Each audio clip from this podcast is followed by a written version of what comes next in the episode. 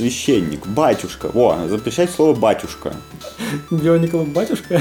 Там будет написано, типа, батюшка, знаешь, латиницей. Или запрещать использовать слово борщ. Ну, ну, вообще, да. Русский народ пишет компании Лего. Хватит называть ваших биоников борщ.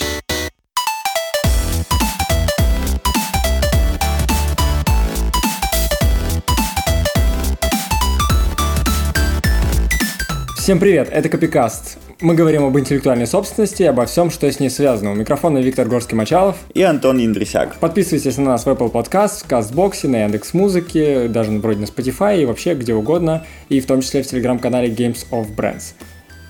На сегодня, видимо, все. Нет, ладно, на самом деле а, мы рады приветствовать вас, наших любимых, дорогих слушателей, в начале нового, уже пятого сезона самого лучшего подкаста про интеллектуальную собственность в мире Копикаст. Мне кажется, скоро пора уже закрывать этот проект, потому что, как знаешь, любая уважающая себя рок-группа не должна доживать там до 25 лет. Любой уважающий себя подкаст должен загибаться к этому времени. А мы только расцветаем и расцветаем. Не, мне кажется, история в том, что надо уйти на пике, а подождать пару лет, а потом вернуться. И все, все будут максимально да, максимальном ажиотаже. Для этого пика еще нам несколько лет. Ну вот и значит, будем радовать всех своей болтовней раз в неделю. Да, ну, в общем, пока нас не было, пока был Новый год, и мы отмечали а, его, кто посреди снега, кто посреди питерской весны, которая была посреди января и декабря, происходило много разных событий, среди которых история с э, Варкрафтом. Те, кто играли в нулевых и в начале десятых, в легендарную... В начале двадцатых. В начале двадцатых, в общем, в вечную легендарную игру Warcraft 3. Ждали игры Warcraft 3 Reforged. Э, Reforged. Да, она про... В общем, как я понимаю, такой ремастер, где вот эта старая RPG, или как ее скорее назвать? Ну, скорее стратегия. стратегия в реальном времени, да, РТС. Blizzard год назад с небольшим объявила, что будет выпускать Warcraft 3, который все так любят и все до сих пор играют в обновленной графике. Изначально было большое количество обещаний, в итоге все пришло к тому, что Blizzard обновят только графику и э, продадут новую игру за 20 долларов. Ну и все было бы ничего, если бы не разгорелся большой скандал. А когда публике не нравится то, что им дает их любимая компания, особенно это сильно заметно, как мне кажется, в игровой именно индустрии, начинаются сразу какие-то дикие споры, ругательства, разбирательства, начинают предъявлять э, некогда любимой компании, которая делала в прошлом хорошие игры за все подряд, вообще за все, что только можно представить. И на волне этого а, негативного хайпа относительно Warcraft 3 Reforged игроки в какой-то веке прочитали лицензионное соглашение, которое они, с которым они соглашаются каждый раз, когда игру покупают, там, запускают и так далее. И там обнаружили примерно следующее. Значит, компания Blizzard оставляет за собой все интеллектуальные права на карты, которые игроки создали сами. То есть там в игре есть специальная такая штучка, устройство, специальный режим игры, грубо говоря, где ты можешь создавать свою карту из имеющихся текстурок и моделек разных персонажей, там, не знаю, э, окружения, строения и так далее. Между прочим, это очень мощный инструмент. Я помню, что я где-то в средних классах в школе э, мы с другом, мы, у нас была маленькая вымышленная компания, мы создавали карты. Э, он занимался созданием пейзажей, в общем, местности из тех моделей, которые имелись, их можно было даже видоизменять. Я, в свою очередь, занимался созданием триггеров и всяких роликов, и у нас получали собственные классные приключения и карты, и это было здорово. То есть я хочу сказать, что инструмент просто обалденный. Мне кажется, ну, по крайней мере, я не знаю, что в какой-то еще компьютерной игре давались такие широкие возможности для собственного творчества. Ну да, это действительно очень классно, и а, с помощью этого режима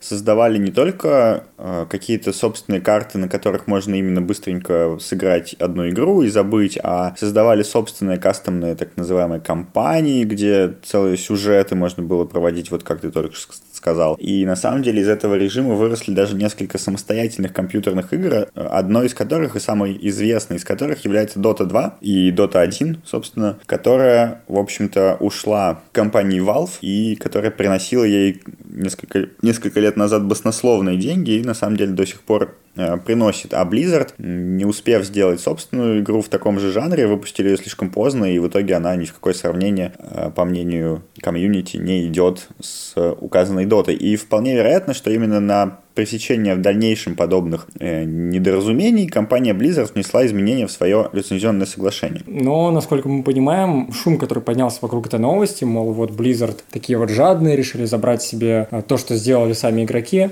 Тут есть некоторое, мне кажется, непонимание того, что ничего нового на самом деле не произошло, и речь идет скорее о каких-то уточнениях, но Blizzard, в принципе, никогда и не предоставляла игрокам права на те карты, которые будут созданы в их редакторе карт. Тут на самом деле непонятно, потому что есть общая норма законодательства, которая присуща почти любому адекватному государству и правопорядку, и которая можно обнаружить в международных конвенциях о том, что все, что создано собственным творческим трудом, принадлежит лицу, которое это что-то создало. И поэтому по общему правилу. Все права на карты созданы как на составные произведения. То есть мы берем готовые модельки, да, но мы их в собственном каком-то нужном, только нам известном порядке, творческим характером, творческим трудом расставляем в определенной последовательности. И именно эта последовательность, она важна. И поэтому мы имеем право на производное произведение со всеми вытекающими ограничениями, например, отсюда, да.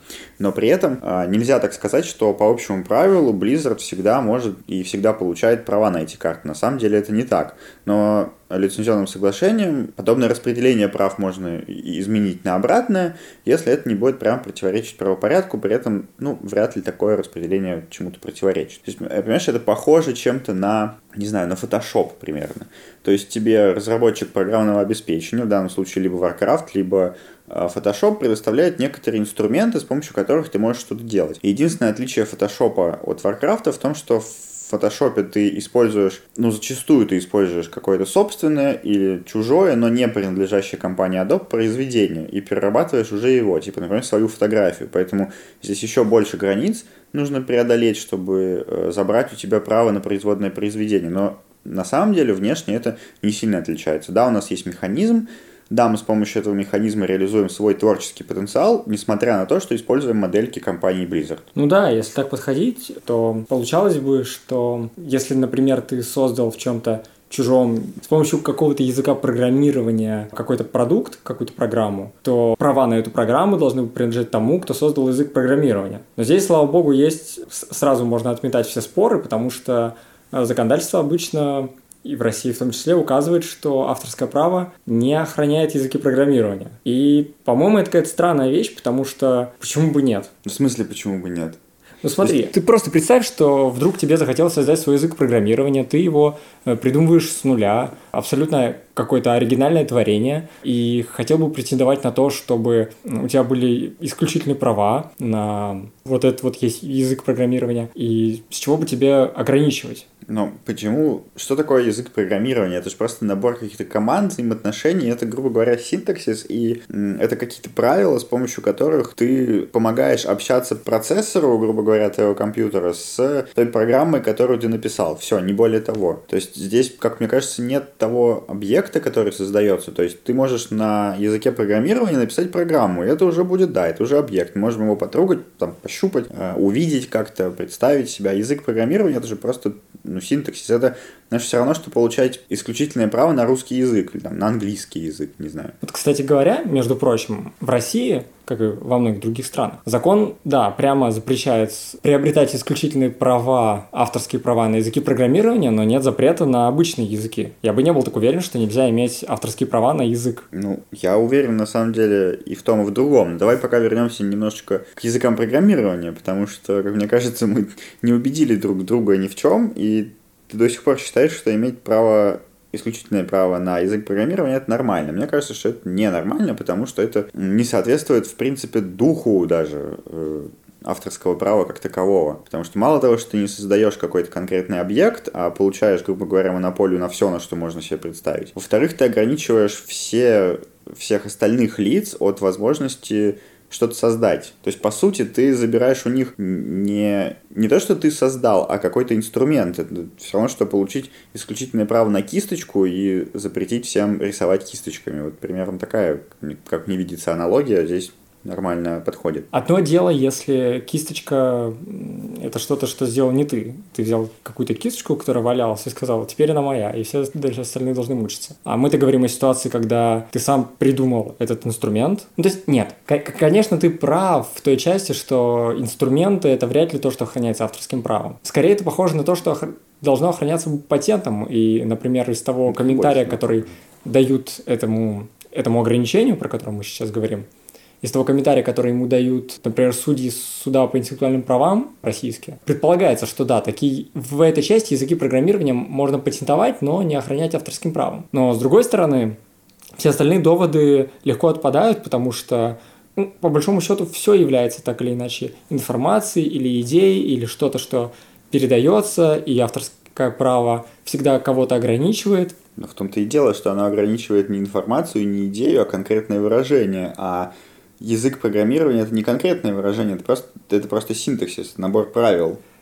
Опять же, эм, скажем так, что, что если я скажу, что язык программирования это конкретное выражение того, как можно прийти к какому-то решению, скажем так. А это, это уже, опять же, не язык программирования, а скорее алгоритм конкретной программы. Нет, не, я просто не совсем точно выразился. То есть у нас есть какой-то алгоритм, и можно написать разные синтаксисы, чтобы этот алгоритм реализовать. Правильно? Ну, разные Получается, конкретные... это разные формы того, как выразить алгоритм идея, а вот синтаксис языка, с помощью которого мы нет, этот нет, алгоритм подожди, можем нет. оформить, это, это уже форма. Это не совсем так. То есть мы один и тот же алгоритм, да, на, на одном и том же языке программирования можем написать по-разному, но при этом синтаксис языка от этого не поменяется. Но, не, опять... Если у тебя есть какая-то функция, да, записанная но, но на языке, то она будет одинаково записываться любым человеком. В этом... Но я вот о чем говорю. По умолчанию можно предположить, что любой алгоритм можно записать и реализовать любым языком программирования, который мы знаем. Примерно так. Ну да. Вот. И при этом все эти языки программирования часто бывают разными. Вот этот инструментарий, как делать алгоритмы, подход к тому, как делать вообще какие-то компьютерные алгоритмы,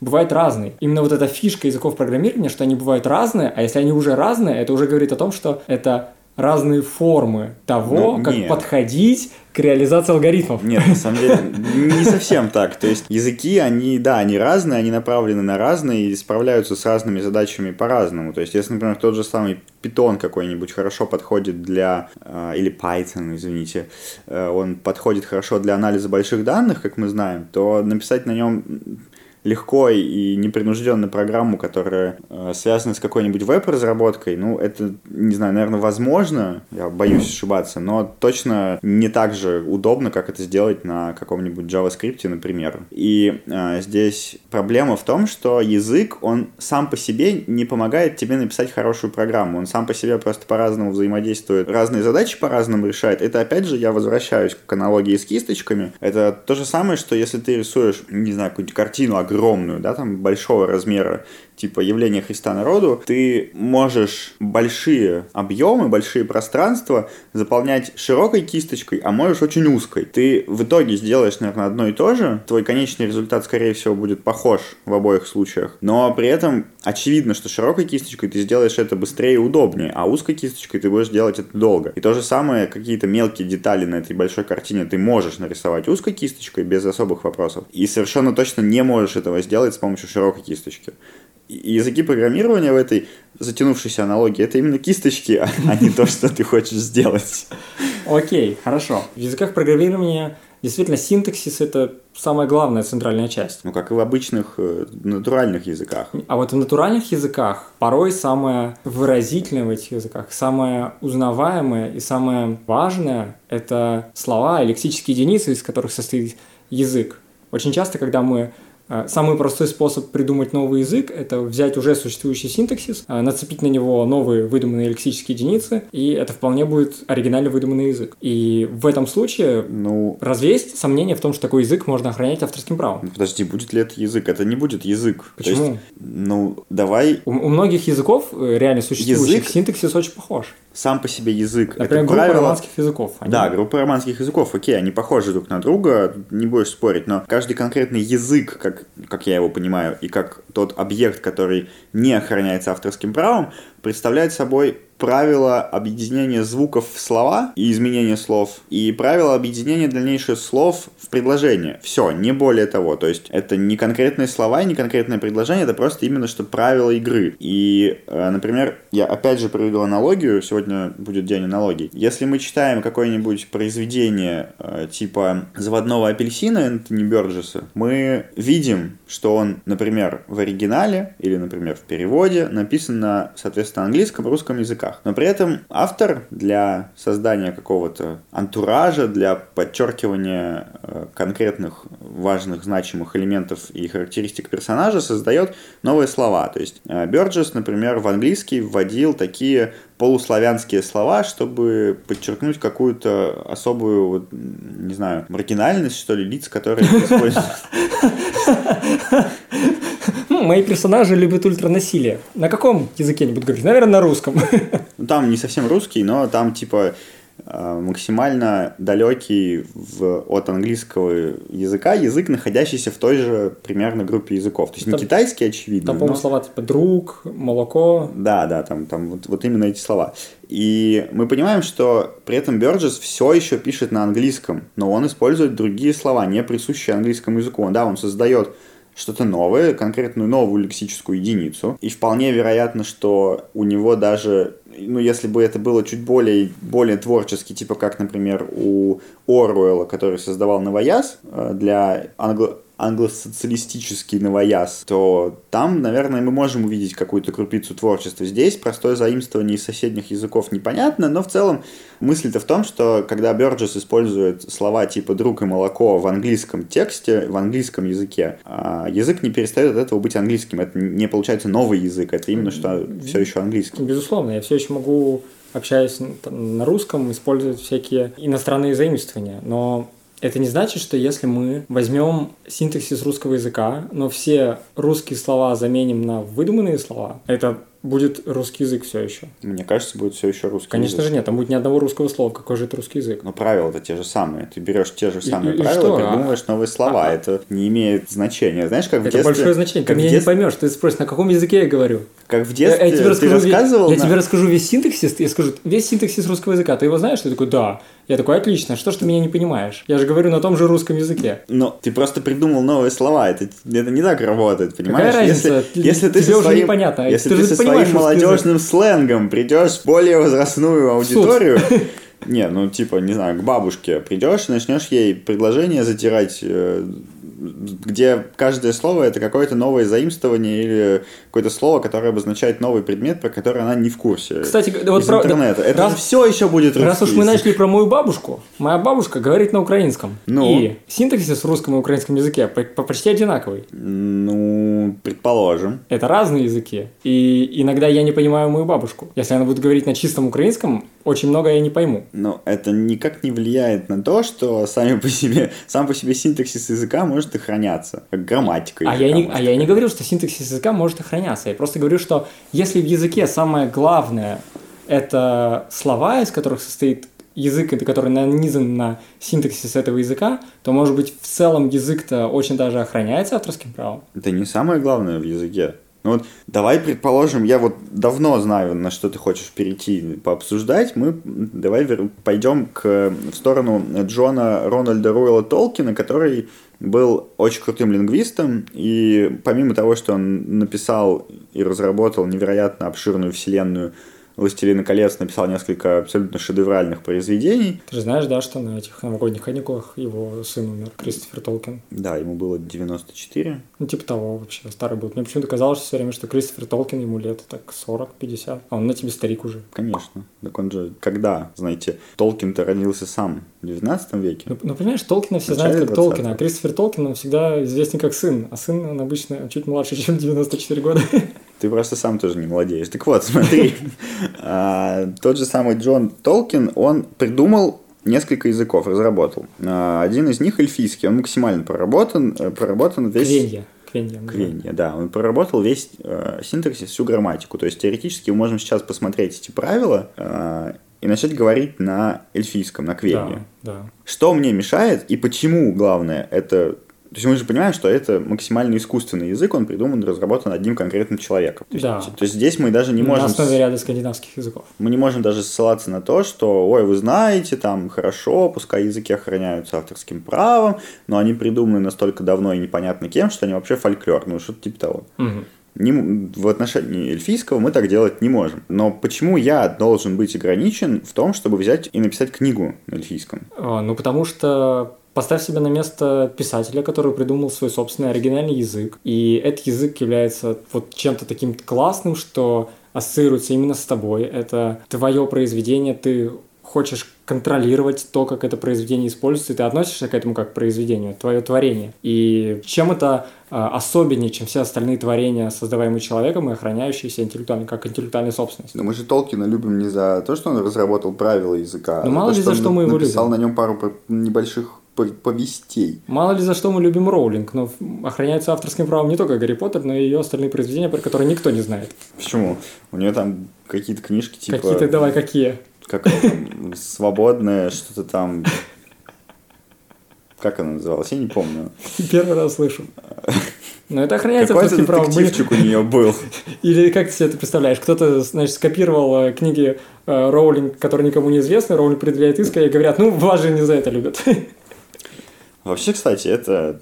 Мы же с тобой как-то рассуждали на тему концепции авторского права будущего, и вполне себе это одна из концепций, когда ты охраняется то, что стало известным, потому что на все остальное, ну, извините, а, своб- там, типа, свобода информации, вот это все. Короче, ладно, возвращаемся к Толкину. Смотри, как ты правильно заметил, язык состоит из слов. И возможно, что вместе с языком, с правилами соединения звуков в слова, Толкин придумал некоторые слова. И возможно, что на каждое конкретное это слово у него распространяется авторское право. Возможно. Но при этом ничто, по моим внутренним ощущениям, не должно мне мешать взять, разобрать этот язык до костей, Взять его синтаксис. взять синтаксис, взять правила, по которому звуки складываются в слова, там, понять, что вот это слово означает, например, книга, а вот это библиотека, потому что мы видим, что вот эта вот часть слова совпадает, а вторая, значит, означает хранилище, там, ну, вот что-нибудь такое, э, устраивать лингвистические штуки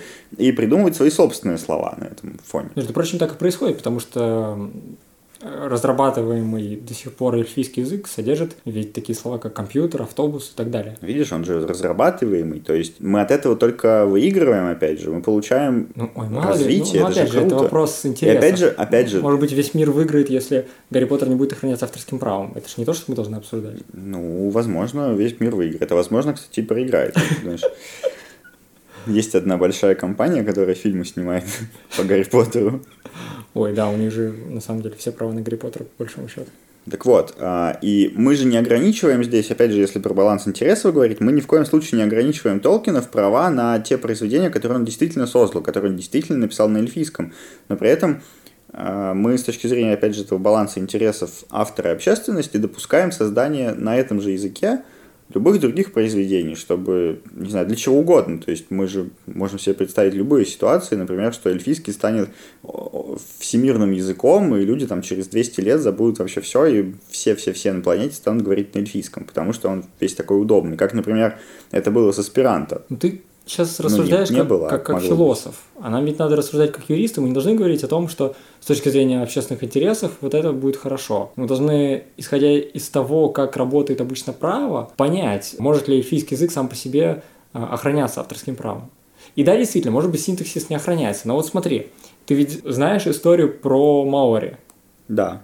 Вот несколько историй с ним связано. Я помню ту историю, которая касается обозначения Ora, когда одна авиакомпания, не помню в какой стране, решила зарегистрировать э, выражение Kia Ora, это такое, такое приветствие на языке маори, в качестве товарного знака своего, и им отказали в регистрации этого товарного знака в защиту интересов народа маори, потому что для маори очень важно, чтобы вот это их национальное приветствие из их национального языка никем не монополизировалось. Ну, то есть это опять же история про какие-то типа traditional knowledge, который уже даже не knowledge, а просто приветствие. А еще один кейс был с Маори, он еще более интересный, как мне кажется, потому что совсем уже ничего общего с правом не имеет, как мне кажется. Компания Lego в начале нулевых, я думаю, что некоторые наши читатели могут помнить, выпускала серию невероятно популярных игрушек Bionicle. Я так хотел Bionicle в детстве.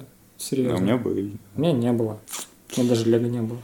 Вот, и выпускали они, значит, выпускали, ну и естественно, что игрушки, особенно такие фигурки игровые, они сами по себе да, интересный, но круче, когда э, ребенку вместе с этой игрушкой поставляется какая-то история про эту игрушку, которую можно додумывать, там, разыгрывать, как-то еще что-то. И Лего, значит, снимала мультфильмы про биониклов, во-первых, а во-вторых, выпускала такие пособия про то, что вообще происходит, что это такое, там, свою мифологию придумали для мира биониклов, и так далее, и так далее. И одним из названий, которые... А, для, для контекста, да, бионикл э, это такие, значит, существа, которые проживали на каком-то типа тропическом острове. То есть это не говорится, что даже на Земле или еще где-то. роботы были? Ну, они как бы роботы, но не в том понимании, в котором мы привыкли. Это такие скорее существа. Ну, окей. И это, естественно, все происходит не на Земле, но проживают они как бы в тропиках. И поэтому Лего, недолго думая, взяла такие звучные слова, которые напоминают некую тропическую культуру, им не повезло попасться на слово, которое использует этот народ маори. А маори к тому моменту уже или, или тогда еще нет, но почувствовал свою силу и такой, блин, надо пушить всех, кто использует наши слова. И в итоге, а, значит, маори заявила, что вот этот вот остров Матануи, на котором проживают биониклы, и название населения этого острова Тахунга нарушает их не то чтобы даже права, а скорее нарушает их интерес и чувства, которые они чувствуют по отношению к своим святыням, я не побоюсь этого слова, потому что тахунга — это полинезийское слово, обозначающее spiritual healer, если на английском. Я даже не знаю, как перевести это на русский. То есть это какой-то сановник, который проводит какие-то ритуальные или религиозные собрания, там, действия, жертвоприношения, возможно. Непонятно. Короче, Тахунга это называется. И вот, э, значит, компания Лего получила претензию от народа Маори. Народ Маори пишет письмо Лего. И в итоге, э, в итоге стороны договорились, что в будущем, будущем Лего не будет использовать слово тахунга для своих там видеоигр, мультфильмов, книжек и так далее. И я задался большим вопросом после прочтения новости про это, что именно вообще защищается в данном случае. То есть это отдаленно очень похоже на какую-то защиту чувств верующих, потому что больше ничем здесь в принципе прикрыться даже нельзя. Никакого авторского права на слово тахунга нет и быть не может. Ну подожди, подожди, смотри. Это все равно, что, знаешь, запрещать компании Лего использовать слово, не знаю, клирик или э, священник, батюшка. Во, запрещать слово батюшка. Бионикл батюшка? Ну, например, там будет написано типа батюшка, знаешь, латиницей. Или запрещать использовать слово борщ. Что там еще есть ну, такого? Ну, ну вообще, да. Там. Русский народ пишет компанию Лего. Хватит называть ваших биониклов борщ. Слушай, смотри, тут как, как, как, как мне это видится, а, в основе их требования, как бы, да, вроде такой интерес, который не, вроде не про гражданское право и не про частные права, а вот про то, что наши чувства верующих. Но, скажем так, когда мы предъявляем иск в защиту авторских прав, у нас тоже есть какой-то интерес, мы его обычно не озвучиваем, и мы просто говорим, у нас есть, в общем, возможность юридическая требовать от вас того, чтобы вы не использовали вот, это, вот этот объект авторского, вот это произведение, вот эти слова, например. И когда Маори делают то же самое, но обосновывают это интересом чувств верующих технически это на самом деле ну, не отличается от права интеллектуальной собственности. Вот так вот, по большому счету. Потому что это их юридическая возможность требовать от компании Lego, чтобы она не использовала язык. Не, на самом деле, конечно, отличается, потому что, ну, опять же, начну говорить как философ права какой-то, но э, в в основании любого исключительного права есть что-то, за что мы можем вознаградить человека. Он что-то создал, он приложил творческий труд. Мы с тобой вот в новогоднем выпуске об этом много говорили. Можете пойти прямо сейчас и послушать, потому что это важно для понимания авторского права в принципе, что есть что-то, за что мы вознаграждаем юридическое лицо. Маори вознаграждать не за что. Они когда-то там тысячи лет назад их предки придумали, что вот этот вот spiritual healer называется Тахунга, и так они используют, они даже не, не вдаются ни в какие подробности, почему Тахунга, зачем Тахунга, ну, в общем, Тахунга и Тахунга, как говорится. Потом они начинают, значит, блокировать возможность использования их языка какими-то юридическими методами, которые не предусмотрены. И как? И здесь нет э, основания, за которое мы можем поощрять такое поведение. Они, возможно, есть. Существует декларация ООН о правах коренных народов, там есть статья 31. Она примерно так звучит. Коренные народы имеют право на сохранение, контроль, охрану и развитие своего культурного наследия, традиционных знаний и традиционных форм культурного выражения, а также проявления их э, культуры, включая лекарства, знания свойств флоры и фауны, традиции устного творчества и так далее. И они имеют право на сохранение, контроль, защиту и развитие своей, внимание, интеллектуальной собственности на такое культурное наследие. То есть, ну, если убирать все лишнее, получается, что у них есть интеллектуальная собственность на формы их культурного выражения. А что такое язык, если это не форма культурного выражения? Если язык это ча- очень важная часть культуры маори, и они ну, коренной народ, я бы с тобой, конечно, очень поспорил. У них есть интеллектуальная собственность? Пускай они коренной народ, да. Но, во-первых, мы видим здесь два ограничения, которые не позволяют нам говорить, что у них есть возможность запрещать использование слов. Во-первых, у них есть право не на все подряд, а на формы выражения их культуры, то есть на конкретные там, не знаю, произведения, типа как у русского это народа. Ты так, это ты так ну, как у русского народа есть право на э, использование былин, например, да, каких-то былинных героев, к примеру. Окей, во-первых, формы. А во-вторых, интеллектуальная собственность. То есть этот же термин использован не просто так, то есть мы подходим Интересно, со всеми может, ограничениями. Может ли народ предъявить иск к киностудии «Мельница» за использование э, мультиков? Три богатыря, вот Но му- мельница — часть русского народа. Они же платят налоги, типа, понимаешь? То есть ты получаешь взамен э, какую-то часть своего... Ну, короче, нет, наверное, мельницы предъявить нельзя, хотя по разным причинам можно понять, почему бы и уже и пора. Прокуратуру защиту неограниченного круга... Э, Защита русского народа. Запретить киностудии Мельницы использовать образ Ильи Муромца, да? Так вот, смотри, и опять же в Конвенции ООН не просто так сказано про интеллектуальную собственность. Мы должны, наверное, это толковать так, что все ограничения интеллектуальной собственности, которые есть, включая, во-первых, разрешенные способы использования, и, во-вторых, включая основания, по которым интеллектуальная собственность возникает в принципе, то мы должны понимать, что не, не на любое проявление культуры есть какое-то право, право интеллектуальной собственности, а только то, которое отвечает какому-то объекту интеллектуальной собственности, скорее всего, авторскому праву, потому что чему еще, собственно. Может быть такой очень строгий подход, но, как мы с тобой говорили в выпуске Копикаста про традиционные знания, оказывается, ООН и вот э, Всемирная организация интеллектуальной собственности, она когда говорит о традиционных знаниях, как охраняемом объекте интеллектуальной собственности, по сути, создает новый объект интеллектуальной собственности, который, как нам кажется, с точки зрения классической интеллектуальной собственности, вообще не может быть объектом интеллектуальной собственности, типа фольклор, вот это все, там, знания традиционные. Ну, мы просто в эпохе модерна живем. А, а они говорят, да, да, можно, и если вдруг... Да, большая компания, не придумывай, пожалуйста, лекарства от там, ну, от рака, да, потому да. что ты подсмотрела, что травки можно использовать. Ну, это же... Ну, ну, ну, бред, какая разница, бред, не бред, не нам с тобой решать, бред или не бред. В общем, что, что если эта декларация действительно, э, как прямо следует из ее текста, говорит, что есть, может быть, и не авторские права в прямом смысле, а какая-то особенная интеллектуальная собственность на все, что касается твоего коренного народа, в том числе язык. И тогда почему бы мне, как создателю своего оригинального языка искусственного, тоже не охранять это как интеллектуальная собственность, может быть, такую своеобразную. Но ну, не авторское право. Не, вот если не авторское право, что-то новое, тогда я еще могу согласиться. Опять же, вот смотри, возвращаясь к Тахунга и к Маори, которые к Лего предъявляют. Ты уж так часто не говори, а то еще. Вызовем кого-нибудь, да? Маори, не, к нам Маори придут. А, точно. Это все в исключительно в образовательных целях.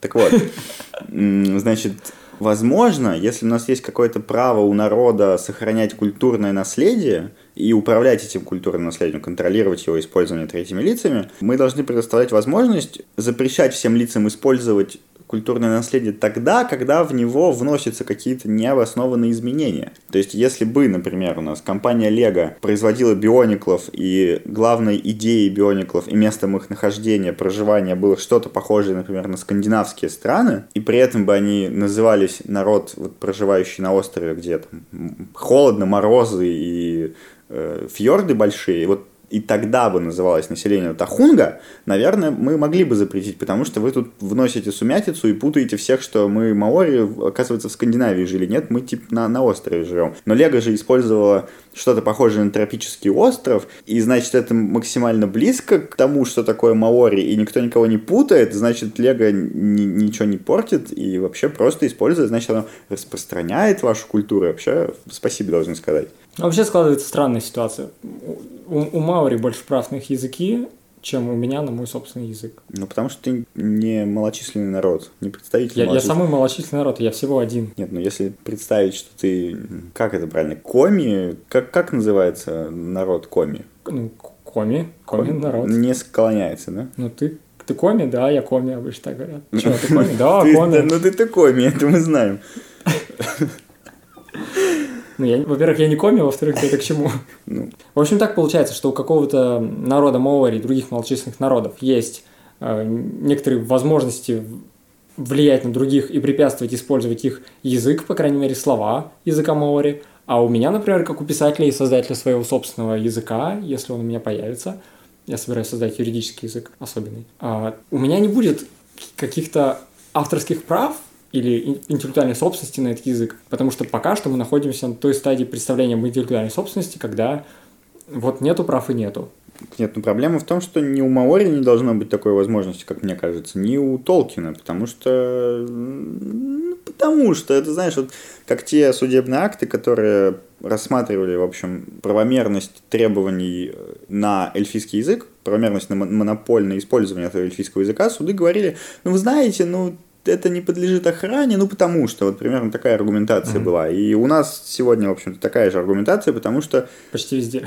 Все примерно понимают, что это ненормально, а пытаются как-то обосновать, и в целом, наверное, это получается, но... Да может никто и не понимает. Может, может, никто, может все неправильно понимают, да, вполне возможно. Но мне кажется, что блокировать возможность использования в коммерческих и любых других целях каких-то вещей, по типу языков, это ненормально, не соответствует духу авторского права, потому что, ну вот я сейчас захотел сказать, вряд ли это создано вашим творческим трудом, но потом подумал, что про Толкина, конечно, наверное, нет, наверное, все-таки творческим. А вот Маори не творческим. Ну да. Ну вот есть статья 2014 года у некого Майкла Адельмана, и там такая мысль высказывается, что если смысл языка в коммуникации помощью этого языка... М-м, коммуникативная теория права. Нет-нет-нет, это не про то. Нет. Передаем привет профессору Полякову. Ты сегодня философ права, такой маленький Поляков. У нас в Копикасте свой Поляков есть. Нет, к сожалению, нет. Идея в том, что если язык это то, что нужно для коммуникации, то ограничивать использование этого средства коммуникации авторским правом нельзя, потому что тогда его нельзя использовать как средство коммуникации, то есть по своей природе язык это то, что не должно ограничиваться исключительными правами. И это классная мысль, но что если я создаю свой язык не для того, чтобы на нем все общались, а для того, чтобы на нем разговаривали персонажи моих произведений, и я единственный в своих произведениях делал так, чтобы мои персонажи говорили на этом языке. Либо книги такие писали мои лицензиаты. Я на этом зарабатывал. Вовсе не для того, чтобы весь мир разговаривал на моем эльфийском. Но если продолжать мысль автора, то, наверное, не имеет значения, какие ты вкладывал идеи в создание своего языка, потому что любой язык можно использовать для общения, а общение это всегда хорошо. И вот всем понравится говорить на эльфийском. Это знаешь, как, как опять же, как, как с эсперанто. То есть, э, возможно, его автор захотел нажиться – когда он распространяет свое влияние на весь мир, все учат эсперанто, а потом он начинает переводить книжки на эсперанто, и только он может выпускать вообще всю литературу возможную на эсперанто. Это, кстати, еще ведет к ограничению свободы слова. Косвенно. Ну да. Кстати, знаешь, что есть э, такая, я не помню, как называется, урезанная версия эсперанто более упрощенная, потому что эсперанто, при том, что он искусственный, он почему-то достаточно сложный. Есть такая, знаешь, как есть Basic English, такой тоже искусственный язык, созданный на фоне, на фоне, на основе фольклорного английского, а есть такой Basic Esperanto. Ну вот, очень интересно. В общем, э, все следующие выпуски мы будем делать на Basic Esperanto. Подписывайтесь на нас. Э, Нам нужно пару лет, чтобы подготовиться, но...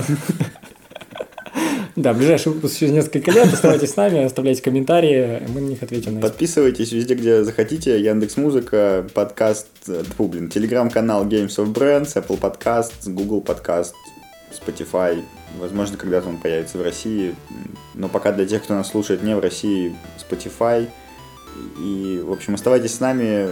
Пальцы вверх, 5 звезд, все дела. Всем пока.